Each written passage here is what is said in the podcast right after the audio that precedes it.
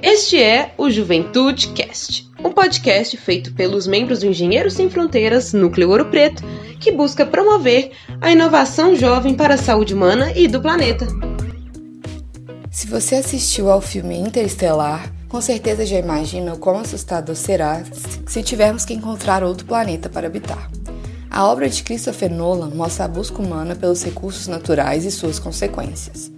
Desde que o mundo é mundo, da pré-história até a modernidade, o homem buscou desenvolver mecanismos para explorar o que a mãe natureza tem para oferecer.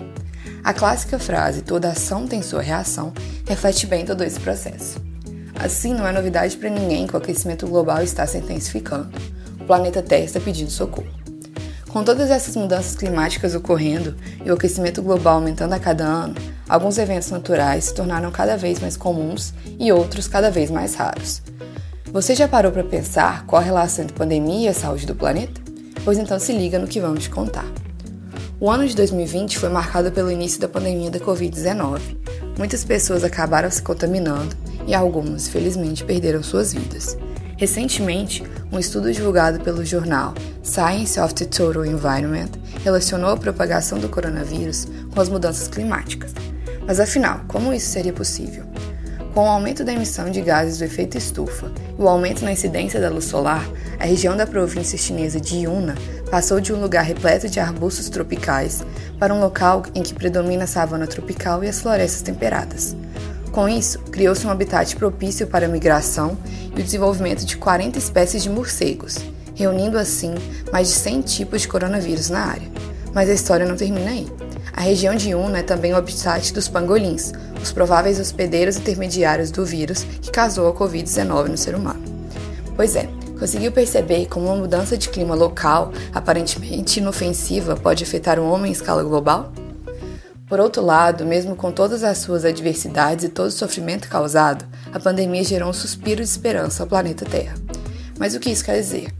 Segundo o levantamento do projeto Carbono Global, a emissão de dióxido de carbono diminuiu 7% mundialmente no ano de 2020. Essa diminuição relaciona-se diretamente com o lockdown que várias cidades adotaram para controlar o avanço do coronavírus. Agora faça um pequeno teste de memória. Você, principalmente se residir em um grande centro urbano, notou alguma melhora na qualidade do ar no ano passado?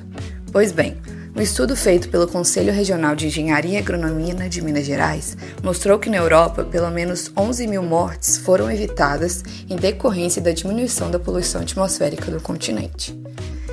Esses foram só alguns exemplos de como as mudanças climáticas se relacionam com a pandemia da Covid-19. Tudo o que estamos vivendo é consequência direta da ação antrópica na natureza. Não podemos ignorar os sinais de socorro que a Terra vem nos mandando. É preciso agir. Faça a sua parte, seja consciente e ajude a construir um futuro melhor. Afinal, o futuro depende de cada um de nós. Juventude Cast, produzido pelo Engenheiro Sem Fronteiras Núcleo Ouro Preto, na voz de Carolina Santos. Siga-nos no Instagram, arroba esf_op. Meu nome é Lorena Lara e até a próxima!